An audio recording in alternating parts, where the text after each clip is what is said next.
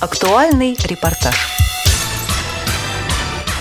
12 ноября в музее имени Пушкина прошло открытие первой в Москве выставки тактильных картин.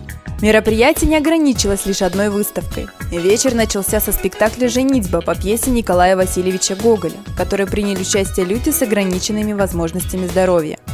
Помимо актеров, на сцене также присутствовали сурдопереводчики, чтобы буквально каждый зритель был вовлечен в театральное действие.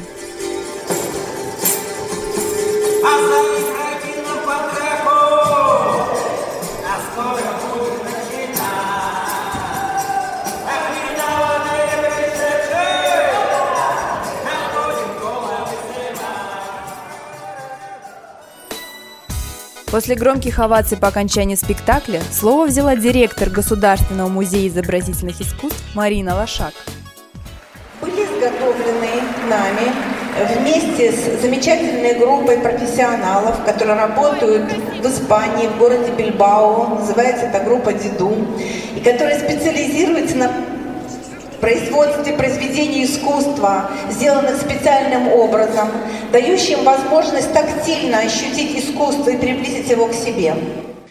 Наша выставка, как мне кажется, а, очень важна еще и потому, что те шесть шедевров, действительно шедевров, которыми обладает наш музей, самыми разными, представляющими старых мастеров и мастеров 20 века, 19 века, а, дают возможность тем самым разным людям, у которых раньше не было этой возможности, и которые обладают, может быть, какими-то внутренними свойствами души и тела, которые позволяют им тоньше чувствовать, но плохо видеть, позволят им наконец-то понять, что все-таки представляет собой конкретное произведение искусства.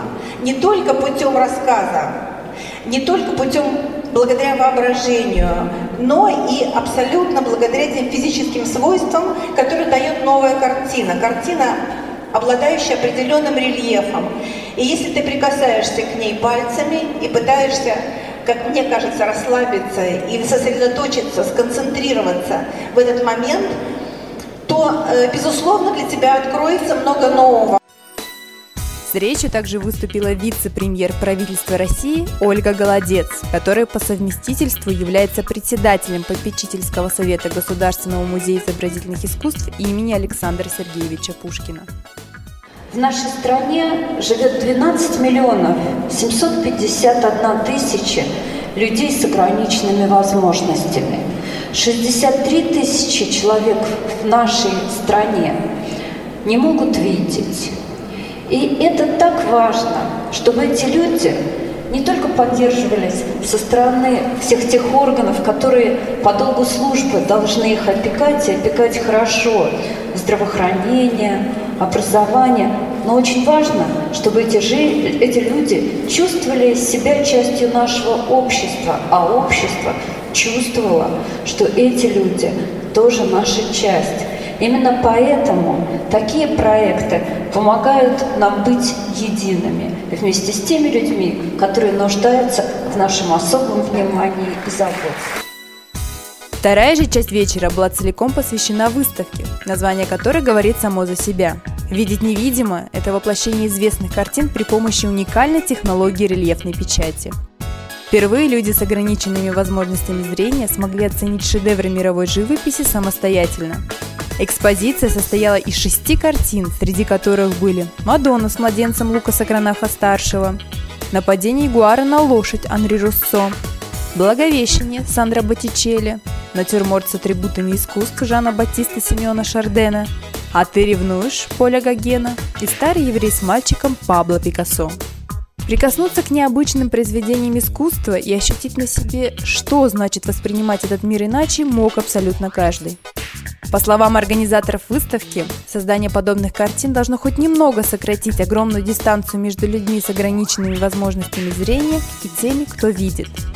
Своими ощущениями от прикосновения к искусству с нами поделился один из посетителей экспозиции Роман Новиков. Ну, ощущения не, не, необычные. И, конечно, когда вот ощупываю, приходится думать, э, то есть э, в голове у себя строить определенный ну, образ, да, то есть тактильное ощущение проецировать э, в мозг и воспроизводить в мозгу общем, какую-то такую визуальную картинку, да, то есть за счет тактильных ощущений.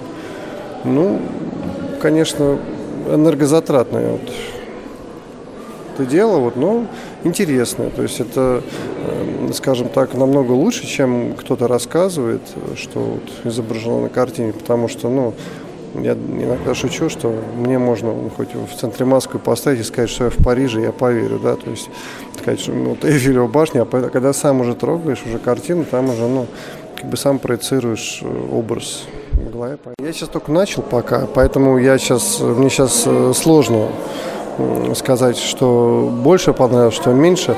Вот, но могу сказать так на вскидку, вот, вот я как э, православный человек, да, то есть вот, ну, верующий, мне, конечно, ангела понравились. Рассказать о своих впечатлениях решили также гости выставки Аня Зверева и Светлана Миронюк. Ну, я могу сказать, что у нас, наверное, вот к пятой картине начало получаться читать руками, потому что это это сложно, потому что не можешь отключить зрение, потому что оно у нас есть, в отличие от э, людей, у которых зрения нет. И поэтому у них чувствительность и образное мышление через пальцы лучше. Вот я наблюдала, я ей специально закрывала глаза, да, и вот где-то к пятой картине мы начали с ней прямо вот понимать, что она пальцами может читать, что это трава, это цветы, это там хвост ягуара, вот у него пятна. Вот, ну, наверное, скажи сама, Ань.